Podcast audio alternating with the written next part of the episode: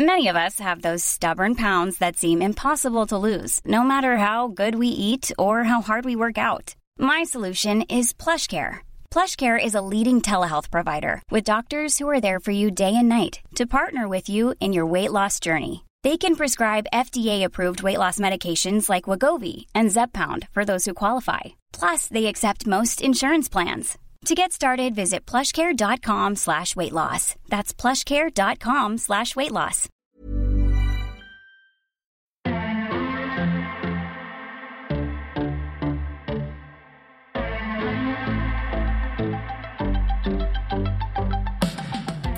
And welcome to episode 59 of the First Exchange podcast with me, your host, Lydia Daydal. We are back and I am enjoying having all these guests come into the studio um, and I hope you are too.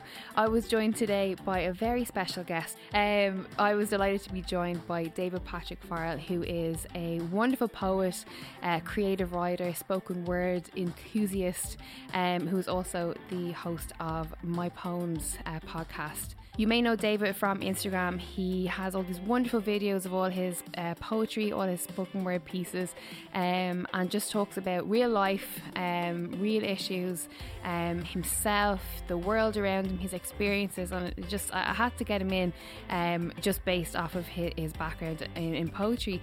But when he came in, he was so open and so honest, and he spoke about all of his um, troubles with addiction, drug and alcohol addiction, uh, being clean, being part of a 12 step program program, how he found sea swimming um, and this new kind of lease of life. Um, so it was really fantastic to, to hear him share his story. And also alongside his poetry and spoken word and creative writing, you may know David as the infamous Portmarnock beach swimmer who was arrested a short while ago um, for breaking the 5k limit. So we got him in to talk about. He was actually in court today, so um, we got to speak about his experiences with that, which is a wild story in itself. So uh, really, really, really great um, chat with David, and I think you're really going to enjoy it. Uh, before I let you go and enjoy the episode, uh, just a quick thank you, as always, to everyone who listens to the podcast, um, who shares the podcast. That's the most important thing. If you've got a friend or a family member who you think might enjoy the podcast, please send it on and tag us on social media. We love, I love seeing all your posts and uh, responding to your little, hey Lydia, I love the podcast. So thank you so much. Please don't stop. Um, but without further ado, I'll let you enjoy episode 59 of the First Exchange podcast with poet David Patrick Farrell. Welcome, David Patrick Farrell. Yeah, thanks for having me. Thank you so much for coming into the First Exchange podcast. I'm enjoying. I listened to two of them last night. Actually, Paddy, Paddy Douglas's and Teddy's. Yeah. So well, you sent me uh, sent me a message last night saying that um, you went to school with Teddy. Is that right? Yeah, Teddy was a couple of years ahead of me in school. Um, always knew he was talking about the art, and I knew he was good at art and skills. So Yeah. I always, I always enjoyed art myself. So I knew Teddy was always very good at the art. That's. I, I mean, I'm all, like I love those little kind of things, you know, where They link link up, people yeah. together. And it's funny. Obviously, Paddy Douglas is a relation of yours. No, no, Paddy's just my mate. Is he not? Yeah, that's what Shane said as well. you told me. Because I don't- spreading gossip around Gossip, here. yeah. Great Are you not, are you not cousins? No, not his cousin. No, a Far- he has cousins Farrellys, but I'm Farrell. Oh, you're far. That's Yeah. probably what it I'm was. actually very, yeah. very good mates with uh, his cousin Gary? Alan Farrelly. No, Alan. Alan Farrell, Right. very good name. One. It's all close, mate. It is. Research, Lydia. Yeah. This is why we need your support, public, so that we can hire researchers. So I'm not in this pickle every week. Um, but you're, you're a very good friend, Paddy. But he was here a year ago Yeah, on the podcast. Very interesting what you're talking about about um, COVID. You're like, yeah, just look after yourselves, and it was, it was just a funny time. Take your vitamin D, you'll be Yeah. all good. Little did we know, eh? A year in, my God. God, quickest but also longest year ever. Oh, I had a great year. I had a great year. Really, really did. Like it didn't affect me anything How did how did you have a good year? What did um explain what why why it was a good year for you? what my year entailed was so last March when it started, I had long hair, funny enough, and got my housemate to shave it off. And within ten minutes of my head being shaved, I wrote a poem, and then I wrote another poem, and then my poetry just kicked off, and I was like. It's all over social media. Then my poetry just just out of nowhere. I didn't like just as soon as the hair was lifted, it gone shaved off, metamorphosis, total change, and then I started writing poetry. Insane. Slow that down. Yeah. Okay, so long hair. How long are we talking here? Top knot material. Yeah. Right, okay. Yeah, big, big massive beard and a, and a big massive top knot I had for years. Right. So, uh, what what was the sort of um, the premise for shaving it off? Or what you want to change? Just like let's have a buzz. Yeah, what was, like, it? I was like, there, but no barbers were open. I was like, you know what, I'm just kind of gonna get a shade this off. And Yeah. because I had a top off since I went before to Australia, and uh, no, didn't have to change already. It came about because I was I was I was a year sober at that stage, and then the head shaving, and then the poetry, and then just since then it's another roller coaster, another year of just ups, ups, so. ups. And Last year's been brilliant for me. Like, Well, glad to hear it. yeah, Can we talk about sobriety? You mentioned sobriety there. Yeah. What is sobriety to you? Sobriety for me now has nothing to do with alcohol or drugs. Sobriety for me is internal happiness, being content, and peace of mind. So internal happiness is I'm happy with who I am as an individual. Uh, peace of mind, oh, sorry, being content is happy with where I am in life, and then being content or being at peace of mind is having both. So that's sobriety for me. Okay. And what took you away from that over the years, or, or where were you before you found that sort of piece of sobriety? Where was it before sobriety? Uh, I was a raving lunatic. In fact, uh, I the boy I sobered up was I was awake for five days at the stage um, on another binge. I talked about this on the podcast with Paddy Douglas, and it was on his podcast. And so I was taking drinking drugs from a very young age 11, 12, 13, drink, cocaine, speedies, whatever it may be. My 16 years of on it, like insa- insanely. But then towards the end, it was became every day for about two and a half years. I was taking like copious amounts of cocaine, like loads and loads of cocaine. Like I can't even explain how much cocaine I was doing. Like I was insane. And then it stopped working. Um, and I was awake for five days this stage, and I turned around to my friend. I was with, like, "Why is that happening again? Like, how am I to losing their job? I didn't care." And I got this. Was I became worried because I was worried that I wasn't worried. If that makes sense. Yes. I was so numb, and I got that feeling of, why do I feel this way? Why do I feel nothing? And not because of the drink, because of the drugs of being numb. But I then thought back of, have I ever felt anything? And I realised I was so numb for the last 16 years. And this this spiritual awakening and this, on this five day session of being awake, I felt so empty, so drained, so numb. And I realised I'd never actually been happy or sad or any feel emotion. And then I went home, slept for 24 hours. Woke up, I was like, this can't happen again because I never got session depression, never got the fear, never got Yeah. suicidal. I just had no feelings. And then I mm. went home, sobered up, Google online for uh, 12 step meetings, found a meeting, and since then, massive, massive change. Well, there's a lot in that.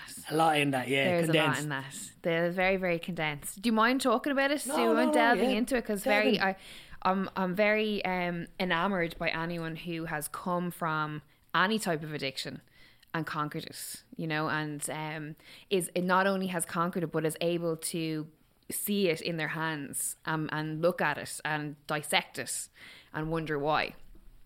That um, awakening or enlightenment that you had on those five days what do you think that was or who do you think that was Wow, have you delve- delved there I've delved into it to a degree. um, through the 12 step program, they ask you to find a God of your own understanding. And my God of my own understanding is every morning I have my morning routine. I say, I do my 12 step program, I get down on my knees and I pray. And I'm talking to, funny enough, Paddy's cousin, Alan, about when I talk about praying. So I get on the ground, on my knees and I pray and say, an attitude of gratitude. And when I'm saying the prayers out loud, who hears the prayers? Yeah. I hear the prayers. So am I my God, my own creation? Do I mm. create this myself? you you create your own reality. So I'm not saying we all are gods. We all create our own reality. Mm-hmm. So that's where I kind of look at things. I don't try and find the inside. I don't try and dissect it too much because it's too mass to understand. Yeah. But I know there's a higher power greater than me. I know that I couldn't have got sobriety without finding this uh, higher power and a God of my understanding. So I don't have to don't bring it to religious terms. I just bring it to everything in nature, life, smiling, laughing. That everything is around me is just bigger than I'll ever understand. yes that yeah that you, you say that beautifully because it is that understanding that we are the universe the universe is in us and we are these you know we are a, a shining mirror a reflection of how great the universe is or how great your god is whatever that um understanding of the word is how do you feel or have you ever been faced with um you know somebody who has more of an atheist belief system Yeah, I, I have met people like that, and I don't. I, funny. I don't truly believe unless I don't truly believe people are atheists to a degree. I don't believe. Well, a, ve- a, a guru of mine, Paul Chek, wonderful man who I don't know personally, but I like to think that I do. um, he always says he does a podcast called the Living 4D with Paul Chek podcast, and he says first to not believe in something, you have to believe that it once has it has existed. Exactly. So you're going against something that's yeah. Exactly. So for people to say that God doesn't exist, you first have to believe or, or accept that He did exist. You're for you to acknowledging it, deny it, which is a fantastic. Yeah. You know, I wish the pubs were open because I've only found this nugget in the last couple of months. I was Yeah, like, get the brilliant. pubs open. This is a great, you know, this is a great debate or a great open uh, debate opener. Um, but carry on. So you've you've been faced with people. Have you been telling your your your experiences to people? Oh, I really have. That's that was one of my biggest things for me. Like th- very therapeutic to be able to vocalize all my experiences. And at the start of this podcast, you asked me, "Is there anything you don't want to talk about?" I openly talk about everything that I've been through, all the ups and downs, and the insanity of my life and what I went through and what where my life was going, and the people I was around with heavily involved in criminality, and my life was only going one way, and I was I was getting there very quick. And to be able to openly talk about this, to show people my experience, strength, and hope, and then they don't have to go as far as I went, but I had to touch the, the wet paint. I always do touch the wet paint, go as far as I can. Until then, I know I learn the lesson myself, you know, that kind of way. Yes, that's how, yes, that's yes, how I learn. That's what my experience, strength, and hope I've helped people. Like through my poetry, through vocalising all of it so openly. People have reached out to me and got sober. They came down to the beach with me. They're still sober. They, because they know that I'm being open, raw, real, honest. That they're going to get an open, real, raw, and honest answer back. Mm-hmm. So I'm, there's nothing that I don't shy away from. All my life is what it is. I have been that person. I've done all the things I've done. I've, I've looked at it, I've owned it, and now I'm moving forward, and I can share it for the betterment of other people, so they don't have to go that far. Mm-hmm. Before we talk about your sort of um, transition to sea swimming and this sort of outdoor life and this newfound love for the outdoors, I'm super interested in in where you think um, or how you think your addiction developed. Are you able to pinpoint a, a moment, what you were looking for in drugs, in alcohol, and in seeing that, have you been able to find, you know, close up the hole, I suppose? Yeah, that's a, it's a great show. It's funny enough, I just got an epiphany the other day eh, about that. But what I believe addiction is, the opposite of addiction is connection. So when you're addicted, you are detached and disconnected from everything, from reality. And then when you get out of addiction, you get connection, I believe, mm. to the source or your higher self or whatever it may be.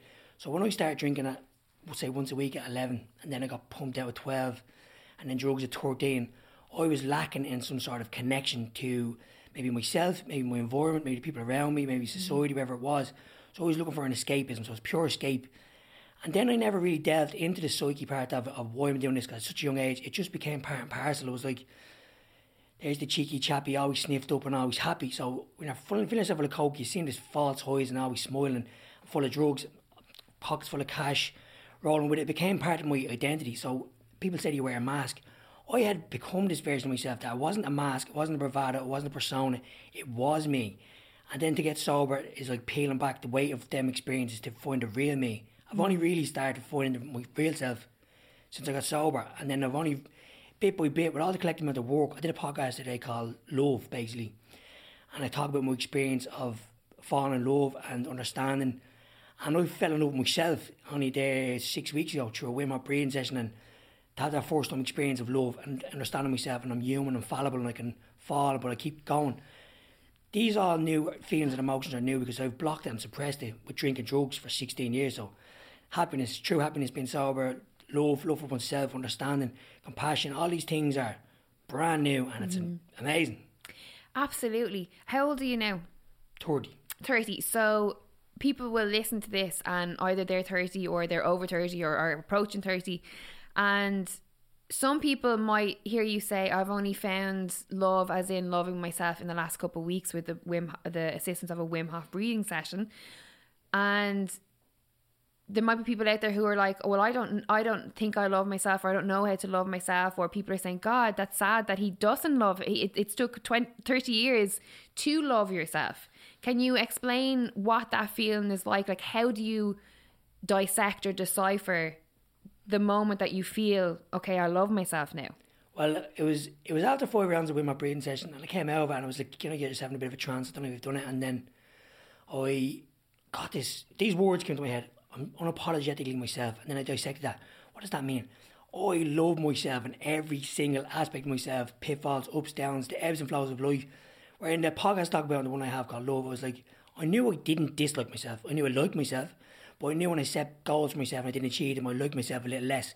I was always your, always your biggest critic, and I was like, always kind of looking down to myself to a degree, and then knew I was going to fall off at some stage. Where now I'm like, yeah, I'll fall back, I'll, I'll fall down, but I'll go again, and then forget that unbelievable feeling of like I didn't know it, I didn't love myself. I didn't know that I didn't, I did not like myself. I didn't know I didn't love myself. But then when I found out I really love myself, I was like when it comes about, and I've come about the last two years from. I believe it's come about from the collective amount of work with sobriety, sea swims, Wim Hofs, meditation, yoga, training, all this collective amount of work, and obviously the twelve step program is a massive mm-hmm. foundation that it got me to the stage now where I didn't know I was missing it until I got it, and now I was like now I'm sharing a vote with everyone's like, you didn't know you don't you don't know you don't love yourself until you love yourself and understand it. Yes. It's like when, when you know, from a, a nutritional or a health background, you know, people will say, you don't know what health feels like until you get healthy. You know, Yeah. and or you, you don't know how bad you felt until you get you got you get healthy in whatever capacity that that might be. Um, do you feel lucky that you're one of the people who was able to sort of find this epiphany to get clean yourself? And I mean, I don't know, was there people in your life who would have encouraged you or told you that you needed to go get help at that time before you did, or, or that, you did go and, and do that? Or was were you just surrounded by people who were doing the same? So you're just in that cycle of, hey, we're all on the buzz. Yeah, well, it, was, it was me. It's, my higher power and my twisted problems got me sober. Like mm-hmm. I always bring it back to that because I don't like to rely, rely on self will or think it's all me because that's ego based. It was whatever came to me came to me and got me there, but it was always me and my running on my own. But I knew from a very young age that I had a, had a problem. So every, I get them uh, Facebook memories to, to come up, and I'm trying to give up alcohol since I was 19 because it's like every January, February, March, like I'm off to drink 20 days, 30 days, and that you know the memories on Facebook. Yeah. So I knew from a very from a very young age when the lads were getting six cans, I was getting 12 cans. When they were getting 12 cans, I was getting a case of cans, and then just progression. And when the lads weren't doing drugs, I was doing drugs. I found my own circle. But as you asked there, the people I was around, it was the norm. So I'm, I was hanging around with career criminals, gangsters, lunatics, and we were sniffing cocaine every day. So they were doing it, it became so normal what we were doing. Sniffing on Tuesday morning or sniffing yourself to sleep and sniffing every single day for, for years and then was like normal because everyone was doing it. It's like circle around what you see, it's just like, right, he's doing it, I'm doing it. I wasn't comparing myself because I was just I was going to be doing it anyway. So, but it was, the circle I was in was always on it, like Yeah. mad. But it became it was so normal. Th- this is the thing that like you know true true speaking to people who've come from similar um backgrounds as yourself and have been on and are on a similar journey i'm learning to understand how different people's lives are and how different they were to my experiences. So I, I, I did, I had my own experiences with the session, and like where it could have gone one way or the other. But when I hear stories like sniffing on a Tuesday morning, I'm like, okay, well, it wasn't that bad. You know what I mean? And it's just like I find it like incredible that you're still here. Oh, I Oh, yeah. suppose.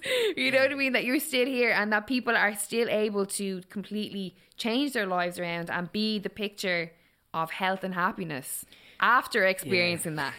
Do you know what I mean? Yeah, like I was putting like probably 2,000, probably 1,500, 2,000 euros worth of coke on myself each week. Like I was like an ounce of coke, if not more, each week. I was doing about six bags a day, sometimes more. And that was just regular days. And then come to the weekend, it was a free for all.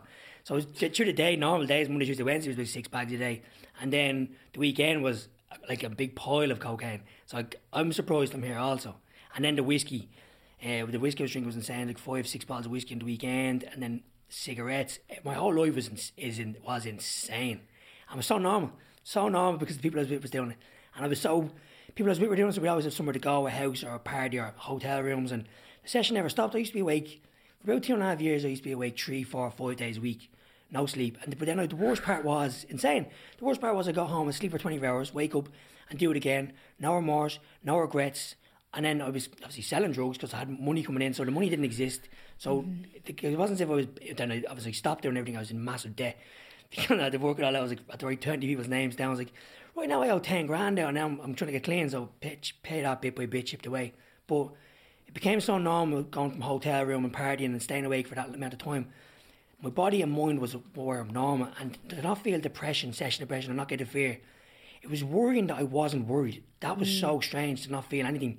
And people were like, "Do you not feel?" it?" I was like, "No, I don't feel a thing." Mm. But that was insane. And were you the person at that time where, like, were you the joker of the session? Were you the the guy that's like, we will grab David because he's going to be up for it, and he'll keep like he'll last for the three days or whatever. Like, where did you sit in in the session? I was full on. I was just flowing banter central, music pumping, dancing, giving it loads. I was full on. I was never stopped. I never sat down. Bottle of whiskey in one hand, a big bag of coke in the other, and then ordering more drinks. Like it was just copious amounts. Of, we had a great spot. The, the remember the airport was a twenty four hour off license that no one knew about. So when you walk through where the buses are, there's a term in when you go in the little hallway. Yeah. twenty four hour off license there. So No way! I- Yeah. An airport? yeah, so no we, way. we, we got this. So, so I used to have oh, loads of money. So I used to get hand lads three hundred quid. So go get ten bottles of uh, whiskey or ten bottles of vodka. So it just never ended. So it was just constantly going and going and going for, for days and days and days on end. It was insane. That's where my place was in the party. I'd never go home. Never. It's, it's actually funny when, when you're actually talking about it. You still kind of get a little thing. I get a thing in my stomach like, fuck, miss those bloody days. yeah, it, was- some laugh. Like Even though they were miserable, you know, Yeah. really they're miserable, but Yeah. you still have that little thing where you're like, I'm glad I did it. wouldn't mind a sesh now. Like, well, now I wouldn't mind it. Fucking hell, where are we? You know.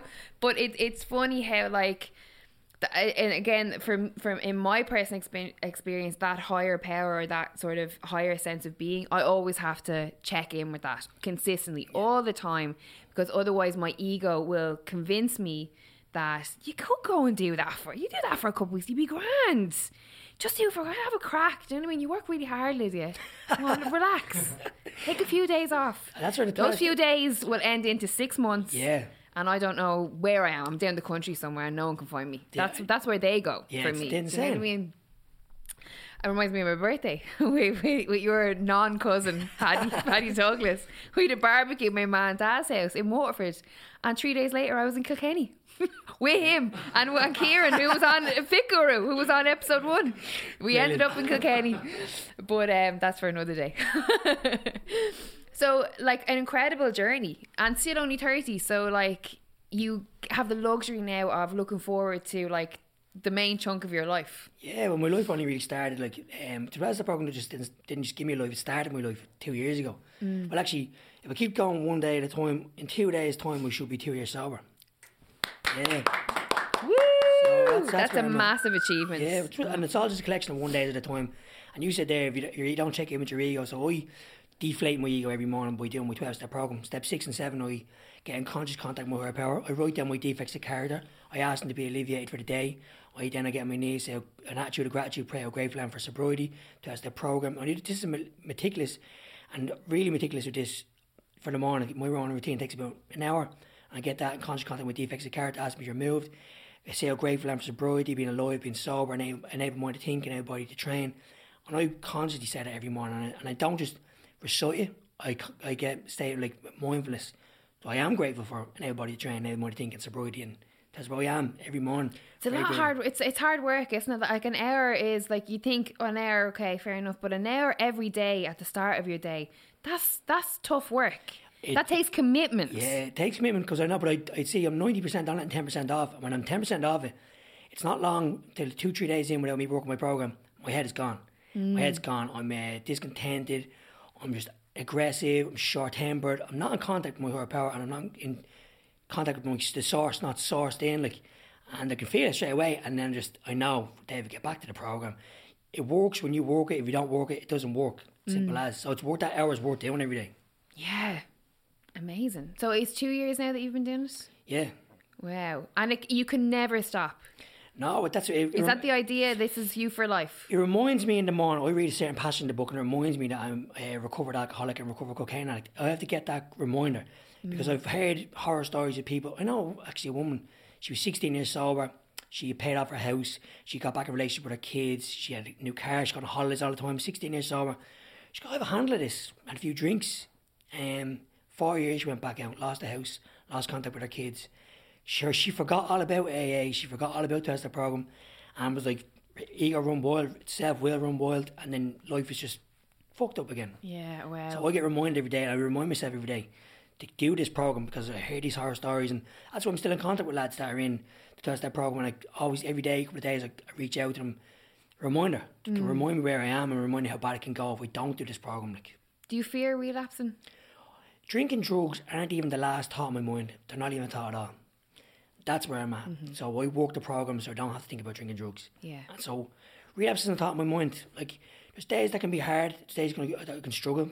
Um, but, but that's just my headspace because I'm not doing things properly. When I'm not doing it because that program can be done. And the same methods can be done, but you're just doing it, you're just reciting it and not actually being in contact with it. You're not doing it mindfully. I've done that. I've been run riot, run, run riot for weeks and end, doing the same things I always do, but not being in contact with it. So it doesn't mean anything when I'm just reciting it. It just kind of becomes like routine. Mm-hmm. Right? Every day now I'm like tuned in, really looking at it and really like being mindful about what I'm saying and why this practice has to be done. It's so beneficial in my life. It's, it's given me life. That's why I respect it so, so much. Like, mm-hmm. And then in terms of your environment now, obviously this last year has been, I would imagine, a lot easier for a lot of people who are in recovery because we haven't had the the lure, I would say, of like pubs and different things or maybe sessions, you know, if you're having a league and one's fair play to you. but you know, it's been a very different year. But for you in your environment, do you have to actively, you know, say, Well, I'm not gonna put myself in a situation where I'm not gonna be in a pub or like is that how it works? I'm a barman. Oh sweet Jesus. I'm a barman. I'm a barman. Yeah, I'm a 16 year barman. Yeah. What? Yeah. I'm 16 years in bars, and uh, it's funny because I was living in Swords when I got sobriety, and then three weeks sober, I got offered a job in Coolock, and I took it. And I was only three weeks sober, and I was rattled, my head was gone. And uh, I started working in the bar, and everyone there like, knew me as Dave. The, Dave, the, the fella doesn't drink, he likes hiking. I was just trying to keep my mind busy. They knew me as a new version of myself that I was trying to create at the time. So that whole new environment was creating myself. But I'm a barman, yeah, so I was still going nights out. I still around situations, but now I got to bed early because I'm getting up early for the sunrise. So Yeah. I don't I didn't actively choose not to be around certain people. They just kind of fell off. I don't actively choose not to go to sessions. It's just I go home earlier because I'm getting up to see the sunrise or do a sunrise run or. So the, my life just kind of just progressed that way. The path just unve- un- unraveled itself. I'm walking the path I want to walk. Absolutely. So then let's talk. So you're in your your, your 12 step program, and when was it that this sort of new love for kind of the outdoors and sea swimming and sunsets? When did that start to creep in? 25th of December 2019. Ah! Christmas Day. no Christmas way. Day, yeah, I went down to Dollymount for a swim. The annual Christmas swim. It gets Yeah, us all. That was my first time sea swimming, and I just felt I needed to do something else because the Christmases before that were three, four, five day sessions of white Christmas, regardless if it was snowing or not. And that went down, did something different than going to the sea. That's where I was a at. real shock, a real shock to the system, right? But you know, it is. I think um, there is no greater joy than on Christmas morning. For me, it's Tramore and Waterford, a beach called Tramore. Um, in seeing people sea swimming and that that initial the joy and the kind of fear and trepidation and the kind of the, the banter that's going on oh it's freezing oh have you got my tail you know like and then seeing people getting in and running out and then there's other people who are just head first like there's such a energy and there's such life in it Yeah. And that would have been where you know over the years it would have been christmas day where i, I myself i would have just seen people go swimming in winter like you know? And then all of a sudden over the last couple of years the kind of sea swimming kind of movement started happening. And i used to live in Dún Laoghaire used to go to the 40 foot down to Seapoint and just a new a new community and a new um a new energy started to f- to fill those areas um, and to see it crop up and be more and more popular has just been incredible. And you're way more dedicated to the cause than I am. I'm only I only flee in and out. I go once every two or three weeks and I take a load of photographs and then that's it. That's, that's allowed. That's allowed. They're still doing it. Because if you don't take a photograph, it didn't happen. Exactly. That's what everything. so for you, your first dip was it just someone bring you along? You know, were you just like I'm going to go I, down? I, I convinced everyone in my, my job, my new job to go. I was like, right, we're going swimming Christmas morning. They all, six of us went down, and uh, I just, I just had a sense I had to do something different. And Yeah. I knew, could, I don't know, I knew, I knew sea swim was calling me for some reason. And I just went down, and as soon as I went down, I loved it. And then after that, I was in the sea like four days a week after five days a week, and then come I went start going then from down to Portmarnock, then Low Rock where I met Paddy, and then back down to Portmarnock, and then I was in Portmarnock nearly every day all last summer. Every day, nearly every day, I went down and just eh, we were going down like in the summertime, was four four a.m. for sunrise. Proper dedication, like we were down there. Ah, it was beautiful, and just hasn't stopped. It Mm-hmm. Just the love for the sea swimming hasn't stopped. What do you think you like? What did you fall in love with? Like, how how did it make you feel? Connected, present. Mm. Uh, like the way I always say to anyone, if you're going to start sea swimming, is the way I always do is I run as fast as I can to the water. Same way I do is life, dive in, and then it, it, you you regulate your breath, your body will balance out, and then you're in, you're in. I don't tip your toe in, and what I found was I'm connected, slow down my thought process, and I'm fully present and in the moment. Screaming, uh, me and Paddy always scream, I am grateful in the water, freezing cold, regardless of what, freezing cold. Like, my body's used to it now, but I'm just screaming, I am grateful, and we're so grateful. And the sense of community you get down there, like people are down there healing from different types of trauma, mm. addiction, and Portmarnock especially when they're down in them shelters, people are so open and vocal about life experiences that we can all lean each other to a degree, and we're all down there healing, breathing through the Wim Hof on different nights, and feeling, and it's just all sharing, it's open community, no barriers, and you're out in nature talking so openly, and everyone's there, like-minded individuals, and just the whole part. The people I've met, people I've met down the beach, have become really, really close friends. Met mm. Paddy only through uh, Full Moon down in Low Rock. Me and Paddy are real close mates now. See Paddy for three, four days a week, like just meeting on the beach. Do you know mm. away? And the people you meet, and it's, it's incredible. The whole society and environment is insane. Do you feel like life kind of slows down a little bit when you're on the beach? Hundred percent. It's, it's time flies by. Me and Paddy were down there Christmas Day from I was down there from eight a.m. to four p.m. Christmas Day. I spend 10, 12 hours on the beach some days. and I don't even notice. It's like, right, I have to go home. I'm supposed to eat something here. Do you know what I mean? Like, it's, it's mad. it's sort of like um, escapism in a way, right? Well, I had to chat with Paddy. It's like, I was yeah, Paddy on his podcast. He's like, you addicted to sea? I have to be very careful with addictions because I can spoil things myself by becoming addicted. So it's it's it's reconnecting to the source. It's reconnecting to Mother Nature. So I'm not addicted to it. I use it for health benefits and for my mental health also I'm down there because it's I'm in active recovery and being active and doing positive things I find it's beneficial. So mm-hmm. I wouldn't say it's an escapism. I think it's reconnecting to real the real world rather than concrete buildings and nine to fives. It's being back involved with nature. Yes. And do you recognize now that you're on this new journey that how important that that connection is? One hundred percent. It's it's an integral part of my life, swimming, and it's an integral part of my life being out in nature. And the, the benefits you get from it, not just from the community, but the people you meet, or the community and people you meet, it's about back and forth.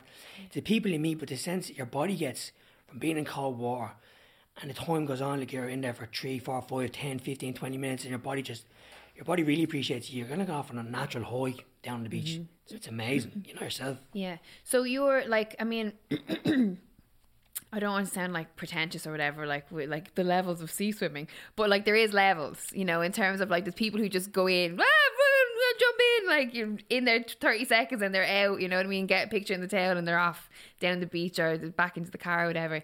But there's levels in terms of the sort of mental side of sea swimming in that the breathing, you know, bringing in your, your breath work, bringing in your Wim Hof breathing, the, the meditation end of it, you know, the process so for you, like you're saying with Paddy, you, you run down, you go straight in, and then it's like your breathing kicks in. So let, let's look at the, the breathing and the Wim Hof elements. I know that Paddy Douglas, that was in episode, in the early episodes on this podcast, um, that you've referenced through this podcast, has his own podcast called the DMT podcast, Do Me Think podcast. Yeah. Um, shout out Paddy Douglas. But he's also um, a, a trained uh, Wim Hof breathing technique ist. Well, uh, Facilitator. facilitator. Close enough. Close enough, right? So he's also administering his own kind of uh, breath work and doing. I, I I've done a couple of uh, Zoom sessions with him actually, and he's fantastic. And he he has a um um what what's that website Shane that you can upload SoundCloud Sound SoundCloud SoundCloud um he I like think it's for me only, but he's for everyone. I'm like, he, he sent me a little thing, but it's like a short 35 minutes Wim Hof guided breathwork um, little little thing, and every morning I do it. I wake up six o'clock, 35 minutes, set the clock, turn it on, get my breathwork going before I have to face the day. And if I don't do it by five o'clock, I'm like, I need to get under the covers. I need to go to bed because the world is just too much. Which is That's routine. again, you. I, I, I worry about that sometimes as well. That I sh- I should be able to handle the day without my breath work. It just everything is calmer when I've done my breath work and I've assessed the day and my schedule is busy. So I like to be able to sit and think, and I'll do this, and then I'll go do the podcast, and then I'll have that meeting with Shane, and then I'll go up here, and then I'll do this, and um. So for you, was the introduction of Wim Hof through meeting Paddy, through being at the beach, or is it something that you wanted to kind of develop yourself? Yeah, it was true meeting Paddy. It was. Um, he'd only been back. I met him last March. Well, March twenty. Yeah, March twenty twenty. March May twenty twenty. And he was talking about being back from Wim Hof, and he was talking about starting a podcast. and he, I was talking about starting my podcast. And then first time we met him, and we were so open. The connection we just made was like sparked straight away. So open and quick, and he was talking about getting into Wim Hof. Yeah. And then it just kind of exploded. And I've been, I think I've done about 13, maybe more plus sessions with Paddy. One to one guided, um, and then the ice baths. And oh, it's such an amazing. Every time we do it, it's a different experience. And, and Yeah. I got that profound feeling of that I'm unapologetic myself and I, I love myself through that. I got um, visuals like a DMT kind of trip. I got so many profound insights to myself by doing this. And every time it's different, but it's beneficial. And every time it's an amazing experience. It's like you won't feel bad doing it. You'll feel nothing but good when you finish when you finish the session. And then the ice bath kicks in. And right, that's what brings in the ice bath, regulating your breath work when you're getting into the water. Like I don't consciously uh, regulate my breath anymore into the sea. It's part and parcel now. It's ingrained into me, so I don't have to think about slowing my breath down. It just happens naturally now. Yeah. I remember saying to someone, I was asking me before about Wim Hof breathing and, and the technique and stuff, and I was like, you know, explaining it. Then I was like, and then you get into like a basically like a bath of ice cold water with ice in it, and they were like, you're sure mad to do that, and I was like, says who? And they're like, what? And I, I was like, says who? Who made who? Who's saying that you're mad if you do that? And they were like, but like you're getting into it, and I was like, but that's just like, uh, and then I couldn't explain it the way I was trying to explain. I was like, "S- who is saying that being in a bath of, of ice water is wrong or is mad or is anything, you know? And also, then have you done it? Yeah. oh, you've not done it, but you're going to sit there and tell me it's mad and it doesn't work and, you know, it doesn't, he- there's no health benefits and blah, blah. And even if things like, you know, the Wim Hof breathing technique, which is a, it, it's a, a variant of a breathing technique that's, that's been around since we've been breathing. Yeah. It's just Wim Hof has, you know, capitalized on a particular area of it and, and is building on his own experiences with it. But even if it doesn't work, we'll say on a physiological, psychological reality, like an actual standpoint, uh, the the placebo effect of it is enough to warrant you doing it because it makes you feel a certain type of way. Does that make sense? Have Oh, I have I made that sense? Yeah, no, there? 100%, I understand Do you know what I mean? So so It's in that that that that placebo and nocebo, it's experiences and it's relative to the person. So whatever you do or need to do to get you to a place to be the best version of yourself, then once you're not harming anyone else or anything, then go, for, it. Go for it, yeah. Get into that bucket of ice. I highly recommend it. Look, I'm there all the time. Like 13, 13, that's 13 sessions, Yeah. really more. Since last, since the last nine months, I'm always there. Like, there is a freedom in it. In si- when you get into that bucket of ice and you sit there and you go, I am I'm in a bucket of ice right now, and everyone, you know, society would tell you that this is a mental thing to do, and this is like you're going to freeze to death, and you're gonna your toes are going to fall off, and you're going to get hypothermia, and all these different things, and then you sit there and your breathing starts, and you realize I'm fine, and I am conquering this, and I am now starting to actually enjoy this yeah. when you get out, you are a new person, and every time you do it, you are changing who you are as a person. Society will always tell you not to do certain things, or they put like a tarnish it in a certain way. Mm-hmm. Don't do this, don't do that, you're mad to do this. Yes, I'll do whatever I want that makes me feel good, absolutely. regardless of what anyone says. Yeah. Once it's not uh, infringing on anyone else. Yes, yeah, absolutely. So the um that's the season, and it's funny when you're talking about Paddy and only meeting him in March. What I was thinking when you were talking about that was that do you feel in some way that you know the universe had maybe conspired Oh, 100%. a little bringing together of energies? You know what I mean? 100%. Like, as, me and Paddy talked with this on, on his podcast about when we met each other. So he, it's funny, he goes into it because I'm friends with Paddy's cousin Alan, and Alan brought me down. Met Paddy, I met Ray. And I'm big into cigars. And then Alan was like, Alan went over to talk to Paddy, and he's like, uh, Oh, did you hear Dave's new poem? And then Paddy's like, What? He wrote a poem? And then, uh, then me and Paddy got chatting, and then he's like, Yeah, it's only one of cigars. He's like, What, you have cigars? I was like, yeah. And he was like, I'm thinking about starting a podcast. I was like, I'm thinking about starting a podcast. I was like, what? so I was like, what's happening here? There was poems, there was cigars, there were podcasts. And he met the fella about five minutes and we're like, we bitchy went off on our own, left everyone there. We're like, well, come over here, we'll have a chat. And we just had a chat. We didn't mean to sit beside each other about an hour. There's about 20 people there. We just peeled off and we're just all, all cylinders firing. It was like boom, boom, boom. It was like so funny. Like everything was like Yeah. the poetry, the podcast, the cigars. Sitting there smoking cigars, having a great laugh, talking about the full moon. And just we just clicked. And since then, we just mates. Yeah. And he's the worst person to start a conversation with because he will actually take you four hours into it. You're like literally like, it's been three days now, Paddy. We should probably end up. And I've been there. We, we've Yeah. got, I've gone for like when we go for a point, you know, back in the day where you could just rock for a point, and it could be like six hours later. Yeah, and funny. then he'd be like, I'll drop you home, and then he'll drop me home, and he'd be sat in the car for another six hours. It's funny how I'm like, I've lost eight stones since I've been here. I need to go eat something, get me out of here. But uh, that's the beauty, isn't it? Like, and and we're we I have that relationship with him as well. Where I always say we were definitely brought together for some reason. You know what I mean? And, and that is the beauty of. I I find last year in particular, the you know the year of, of lockdown and isolation is that it has brought me closer to people. It has separated me from people who maybe I'm I'm acknowledging or I'm believing that I needed to I need now to be away from those people because they are infringing on Yeah, you. me being me and who I need to be to go to the next stage of my journey. Yeah. But it has also opened the door for new people to be brought into my life, similar minded, similar mindset people uh, that are thinking the same as me, but not thinking the same as in we are now stuck in the dogma of like the same belief system. These are people who are free thinkers. These are people who are open minded. These are people who are allowed and are, uh, will allow you to challenge their belief systems um, and are able to calmly talk and converse and listen and understand. And uh, that's where I want to be because that's who I want to be. Yeah.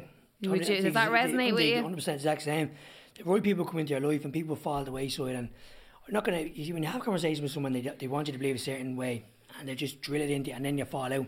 Be Mm. it family members, be it very close friends from years ago. So you're not open to any dialogue here. Like you're not open to any sort of conversation about questioning or challenging your beliefs.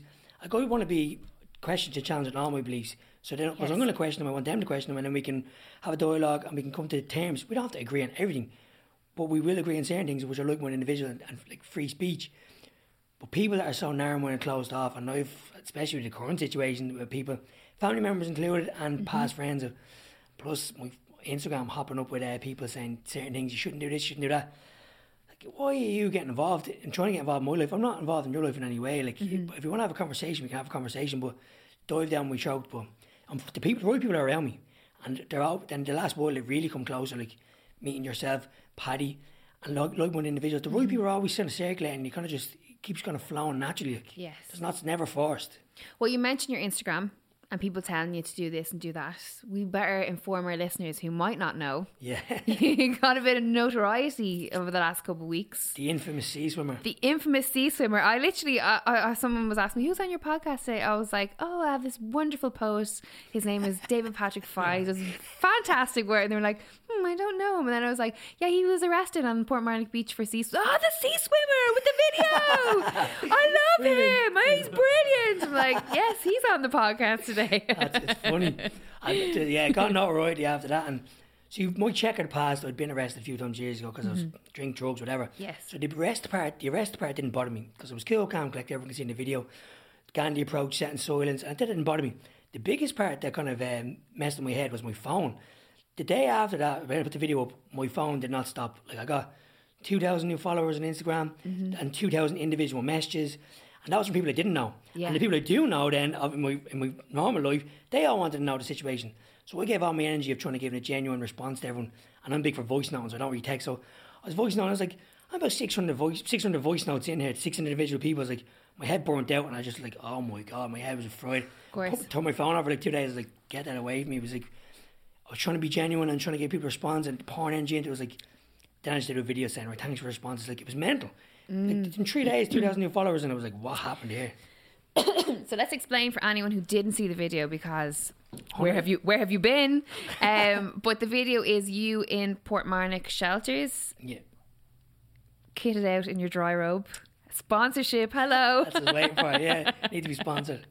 So you're sitting there, and there's a couple of guards, and how did it happen? They they were they asking every? I think. Uh, uh, let's explain what happened, and then we'll we'll Yeah. discuss it. So, how did it come to the guards surrounding you, and you being like, "What's going on here?" the week before we were down there and we had we, I'm down there every single Saturday for the last two years. I'm down there every, Thursday, t- Thursday, Friday, Saturday, Sunday, four days a week. I'm down Portmarnock, always there. And so the week before I got arrested, the guards had approached us, two guards. Mm-hmm. They singled me out. I just had one of them heads, whatever it is, and I just ran. I just ran. I just have one of them You faces. do have one of them. I have one of them faces. He's a ball boy. Do you know what I mean? Go talk to him. He's mischievous, like. And so they approached me and they said, hey, um, "What's going on? What are you down here for?" And I said, "Sea swimming. Down here for mental health." And the guy's like, "We all have our mental health issues. We're just getting on with it." I was like, "Well, that's some answer." He's like, "He's leaving." I said, "Yeah, I'm after running, I'm after swimming." I said, "I'm going anyway." So we're leaving. That was the week before. Then the week after I went down, it was raining, and the beach was very quiet. With twenty people there, and the people I was with were running. I wasn't because I was injured. So I sat down where I was sitting in the video. And uh, the guards approached me and they asked my name and address. And they said, they came approach me and he's like, "Oh, it's our mate from last week." So they knew I was. Sorry, so, sorry, I forgot to say the week before I gave my name and address, so they knew me. And so then the week of getting arrested, they approached me. He's like, "Oh, it's our mate from last week." And I was like, "They were looking for a reaction, so they were poking and prodding." And I was wasn't getting an altercation, so I sat silent. My approach was, "I'm down there sea swimming. I'm doing nothing wrong. I don't need to engage these people. I'm sitting in a public area." I just didn't recognise them as any sort of authority over me because I'm just li- living freely. So I was just sitting there peacefully, and they're like, right, what's your name and address? Set in silence. I'm going to get my sergeant. Sergeant, they went and got the sergeant. Next of all, he came over. And next of all, there's four guards standing around me. You can see in the video. I'm sitting there drinking a cup of tea, staring into the sea. Cool, calm, collected. All I'm down there for is to run, swim, smile, laugh, dance with my friends and the community I've been involved in. And they just kept reciting, give your name and address, your name and address, and then I just did set in silence. I wasn't getting, I wasn't getting involved because every time we get involved with cards, they twist, they turn in a certain way, and they provoke you in a way where they would get a response out of you. That response I didn't want to give, be it aggression or no aggression. I didn't want to give any response. So the best approach for me I thought was sitting silence. So I sat there in silence, and then he said, "We're arresting you under the COVID legislation," and then he grabbed me by the wrist. And then Paddy had recorded the whole thing. Another friend of mine, Connor, recorded the whole thing. So there's witnesses there. They brought me from there up to the car. Two guards got in.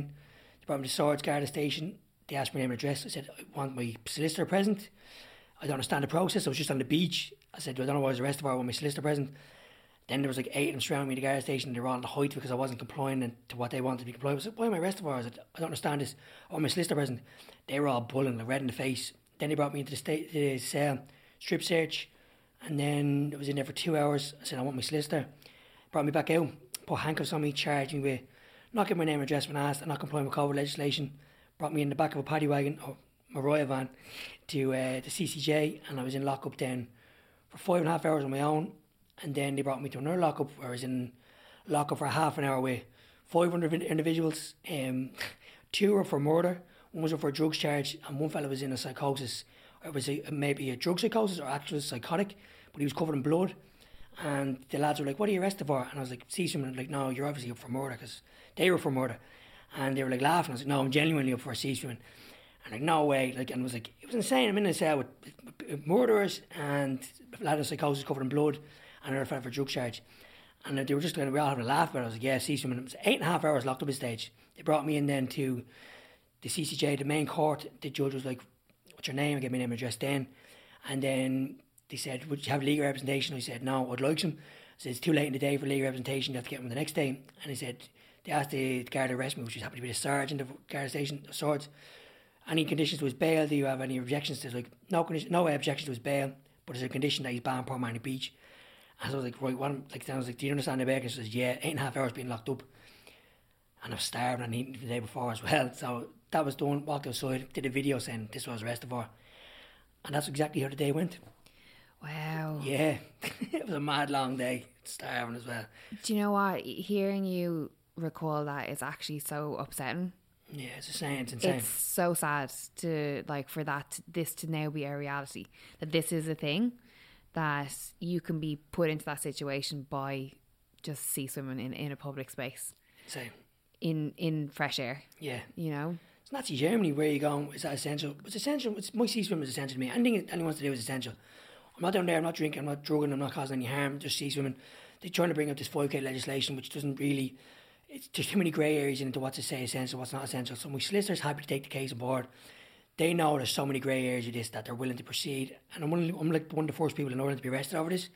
So my solicitor's like, right, we're going to follow up on this. Like, there's so many things here, that loopholes and grey areas that they're happy to take the case on. And like, I was in court today. I was like, I've there. I was in this suit, half suit. I was just saying, is this suit for me? Yeah, I was in court this morning before I came here. Like, and it's for you also as well. Thanks. But, like, it's mad this situation. Like, if you want to go swim, sea swimming, the 5k legislation, if you're not infringing on anyone else, you're not doing any harm. Do whatever you want to do. Live your life freely. See, run, do whatever you want, swim, do whatever you want to do. Mm-hmm. I believe. Well, the, the thing is about the video is like there's, you know, so many people that are surrounding you. Yeah. So I think that was the comments on the video were like, well, what about the rest of the people that are there? Like, how, why aren't they being arrested? Why was it only you? Single out, Singled out, but can I play the devil's advocate? of course. Do, you- there was, you know, there's a lot of people saying if he had just given his name, Yeah. they wouldn't have done that. So what do you what like? How do you feel about that? Like, if I'm you not- would just say, "Look, I told you last week. Here's my name. This is," do you feel that that wouldn't have made a difference? Because I gave my name and address the week before, and when they seen me, there was people. There was like twenty people at the beach. They knew me from the week before. They saw me from th- that week I got arrested. They came straight over to me, even though they knew my name and address. Mm-hmm. They knew the reason why I was going there swimming because I told them the week before. They knew they they don't know they just wanted to single me out, even though they knew I was. They knew my name. They knew what the reason I was down there for. I explained down there for my mental health reasons and swimming. Mm-hmm. Why would they then proceed to come over, and antagonise, and try bully tactics me, and try again to engage with me? So I felt like, well, you've already have this the information. We're gonna go through this again. So I was just like, now now you're trying to intimidate me in a way where I'm just down doing what I'm doing, which it wasn't intimidating, but that's what they're trying to do. Mm-hmm. So I was just sitting there, sea swimming. There's no need for them to come over to me, and the amount of things that are going on in the world, or whatever you want to talk about in Ireland, and they're literally going out of their way to walk down to Portmarnock Beach to a beach mm-hmm. where people are swimming in the lashings of rain that day to arrest a man that's going swimming. Why should I give my name and address when all I'm doing is going into nature to swim? Mm-hmm. That's why I look at it. I agree with you. I agree with you.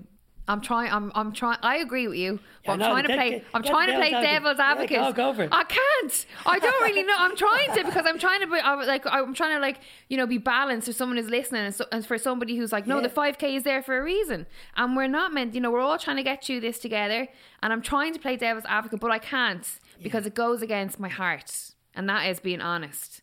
You know, and also the fact that we know people are breaking the 5k limit. Oh, it's funny because Every day. Yeah, there's a guy, So- guy giving me grief on Insta, and I know for a fact, I know his barber, and he's going to his barber like once a week, and he's giving me grief about going to, outside of 5k, and people Yeah. like, I'm getting their nails done, their hair done, and I know these girls. And oh, one girl came onto my Instagram, and I didn't reply to any comments on the video. The video got like 600 comments. She put up a comment about something about, do you think your mental health is more important than mine? Whoa, we're talking about victim card, and she Yeah. just got lambasted about 200 messages mm-hmm. on top of that. I'm letting, I'm t- above that to engage with pettiness of the thread, but it, the thread was insane. I was just people were like, "Do you think no, my mental health is not more important than yours? My mental health is important to me. I look after me." Yes. Well, we can only control ourselves Yeah. and we're only responsible for ourselves. But like we were saying before we start recording, we are going into this one year now. We are happy anniversary. We have been in prison for one year, and that is what it is. Two weeks to flatten the curve. Listen, we are one goddamn year. We, don't know when it's going to end. We don't know. There, there is no direction whatsoever with our government. Zero, zero COVID approach is, from my virology background, I will tell you, it is not. That does not make sense. We are moving into an endemic. It is not a pandemic. It, it COVID is going to be around for probably ever, like the flu and like all these other things. Not saying don't at me. I'm not saying you know it's only the flu. It's only a cold. Like I'm not. I'm not a scientist. You know I'm not coming here from a scientific background. But we have to start looking out for ourselves now, and we have to start protecting the people in our communities that are most vulnerable, not only from COVID nineteen, but we're starting to see you know cases of suicide rising. We're seeing domestic domestic violence rising you know the approach of the 5k the approach of um, not being not taking mental health into consideration for breaking the 5k or the covid legisla- legislation that has to be looked at. Because our young people are suffering our young people are dying at the hands of themselves at the hands of drug of addiction of alcohol and it is you know we are saving people quote unquote from covid-19 but at the price of what Hundred percent. And, and you asked earlier on, is it different now to the situation with relapse and stuff like that? Because I'm in the loop. That's the other things with twelve steps. people are reaching out to me through, they're looking at the poems or listening to my podcast and they're mm-hmm. like, relapses on the up. I know friends of Yes. mine have relapsed. Friends of mine have died with overdoses. A friend of mine died last November from an overdose. The- A woman reached out to me recently. She, she's living with an addict and domestic abuse. She's I- and these things that are for me in my mind are much bigger than COVID situation. Mm-hmm. When you're locked up with an addict and they're domestically abusing you, when you're relapsing and you're, and you're taking your life and you're suicidal, you only get a certain amount of years in this planet. This way I look at it. 85, maybe say years. I'm going to live forever though. and uh, there's no stopping me. And, But my life has been on, well, my life hasn't, but people's lives have been on hold for a year if they're complying with these legislation rules. I'm going to go out and say it. Don't apply, don't comply to these rules. Live your life. Do whatever you want that makes you happy, keeps you sane. If don't infringe on people, don't do, don't, if you're causing anyone harm, don't do that. Just do what's best for you. And that's for me is swimming. But relapses, um, drink, drugs, domestic abuse, these are way more important than this COVID situation. I'm not saying COVID's not real. It is. People are susceptible to it. Elderly, elderly are more susceptible to it.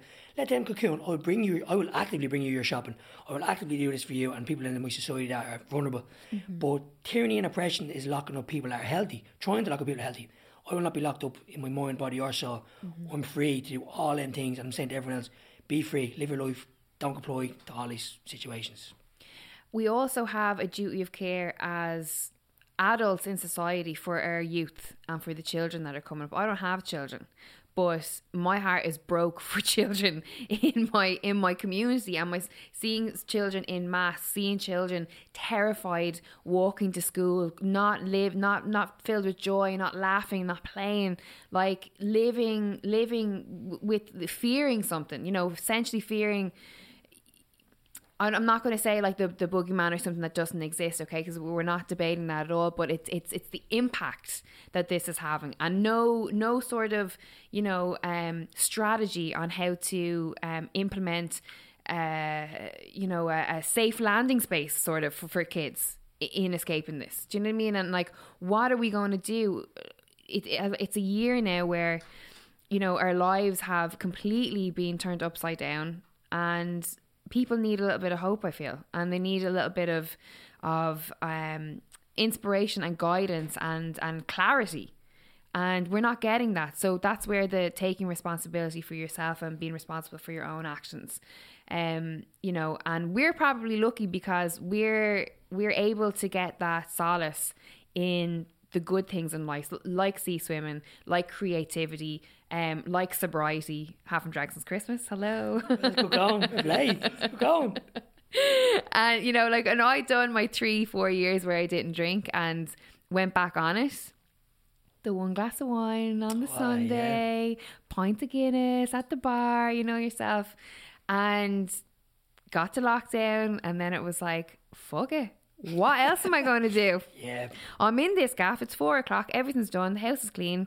Gonna open that bottle of wine, and then seven o'clock, boom, Yeah. bawling, crying down the phone. Ah, what's happening? Where are my friends? and then you know I was like, right, I need to give this a break. And got to Christmas. It's like, right, let me hair down. It's Christmas. Be with my family and everything. And um, then I just went New Year's Day. Boom. There was too much happening. The world there was you know people in my life that were friendships that I people I've known since I'm 10 11 12 that were like your views Oh, yeah. you're not taking this seriously. Your views are infringing my views. I can't be around you anymore. I'm like you're my family but that's okay. We go in love and like I'm gonna do me you do you. And all the the, the world was just chaotic. And there was lots of stuff going on and I said I can't do this while having a hangover and I can't do this while not feeling great because I've had two glasses of wine so I was like boom that's it and not saying that I'm not going to drink again in a couple of weeks because I might but as of right now life is better Well, in my poem I wrote, in one of my poems, it's like, born free, live free, die free, stop trying to strip, strip back my liberty. And that's what it's about for each mm-hmm. individual, I think. Do whatever you want. Do whatever you want. very quickly final final part before you wrap up we have to talk about the poetry it's the reason you're here oh, yeah. yeah, yeah, the poetry. the poetry is the Yeah, reason yeah. you're here not just you getting arrested for Yeah. sea swimming you The know poetry, yeah. yeah, no, I love, love the poetry. Um, started last March and that's just skyrocketed since then. I'm out of nowhere. yeah Spoken word poetry. have you always been a creative writer No. Um, where has this come from when I shaved my head, I swear to God, my head shaved, and then A divine intervention. it was. It was a metamorphosis. I went in and wrote a poem, and then I read it, recited it to a friend. He said, "Share that." I shared it, and it got like thousand views in a day. And then a week later, I did another poem. I've been just writing poems ever since, just constantly flowing with mm. poetry. It's just the weight of the hair kind of stopped the the path of anything thinking. Is it kind because uh, you're not only are you writing them, but you're delivering them as well, which I think is a very important aspect of them. Because I mean, a lot of people can write, Yeah. but it's the delivery of that poetry or the spoken word. Um, is that is that equally as important to you? That you know, because everyone that's, uh, has, everyone's got back to me. The input I've got is they can feel the, the real, the rawness connection because it's all memories. It's all true. The the addiction of the, the ones about on the session, the drug addictions, the coke, the, the violence, the insanity, the crime, all the stuff that was involved in that could have went bad. It's all real, and people can say, say they can hear it and feel it. And now it's my experiences that are getting a real connection. I mean, I'm really connected with what I'm saying because it's all real. yes, It's not. It's not. None of it's fabricated. Like so. Yeah. Is that is, is there some kind of um you know biological biological biographical It's blood. Some kind of biological Yeah. uh, standpoint that come from your biographical kind of um, aspect to it where it's sort of like a diary a diary of you know the mind or your mind. It's it's people always ask me like um, does it take long? And I'm dead, dead serious. It takes me about I write it and recite it. There's very minimal editing it's just like 10 minutes and I'm done. And I don't even it's no thought process really. It's just like pen comes out I lash it out and then it's like I record it straight away and there's some now I did my mama poem and I had to put some thought into that and there's some that I do edit but most of the time it's just like boom boom boom where did that come from and then it's just like peace Though that's very interesting because I remember Damien Dempsey once um, being asked about when you know some of his more um, deeper songs or the deep in writing, and, and someone had a journalist had asked him, you know, um, where does that come from? And he had answered, my ancestors. And he said, when I start writing and pick up that pen, I feel like they flow through me.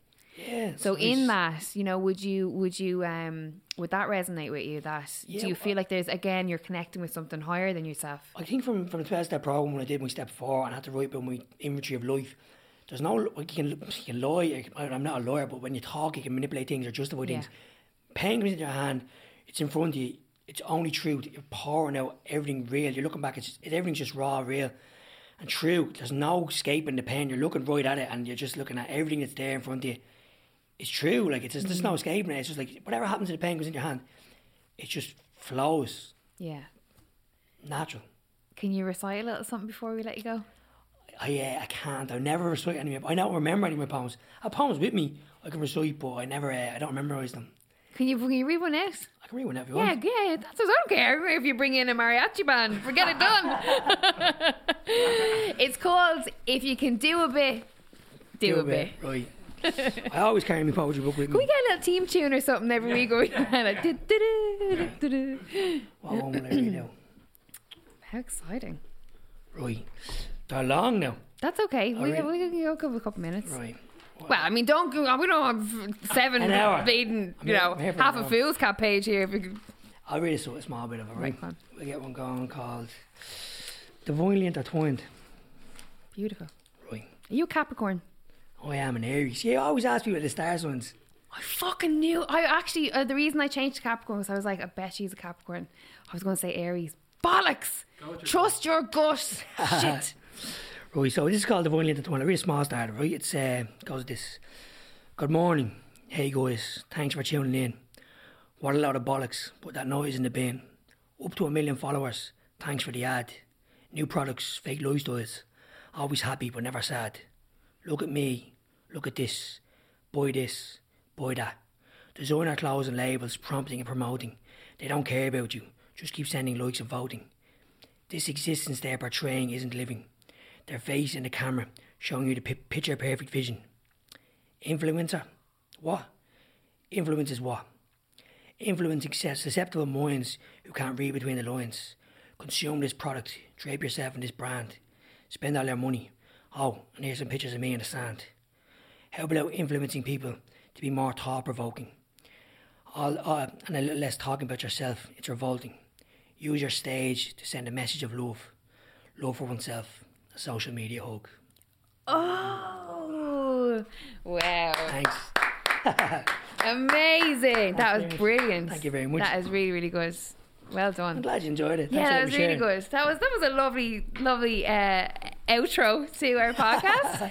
um, thank you so much for coming in. I really appreciate Thanks it. for having me. I really appreciate being last on. Did you enjoy it? I really did enjoy it. Good, good, good. We'll have to get you back. We need a, we need a part two. We need a follow up Yeah, to what's going to happen. Yeah, uh, you follow. Well, We're live from Mountjoy with David.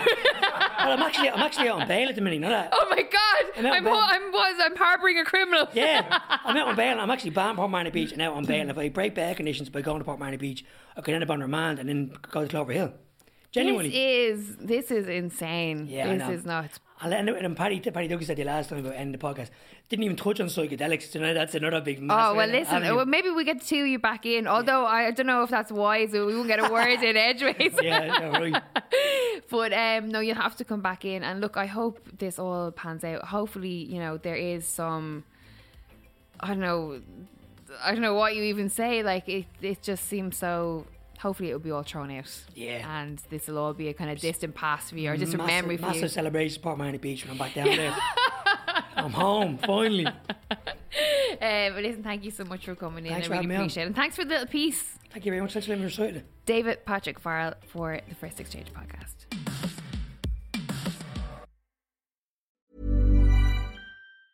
Planning for your next trip? Elevate your travel style with Quince. Quince has all the jet setting essentials you'll want for your next getaway, like European linen, premium luggage options, buttery soft Italian leather bags, and so much more. And it's all priced at 50 to 80% less than similar brands. Plus, Quince only works with factories that use safe and ethical manufacturing practices. Pack your bags with high-quality essentials you'll be wearing for vacations to come with Quince. Go to quince.com slash trip for free shipping and 365-day returns.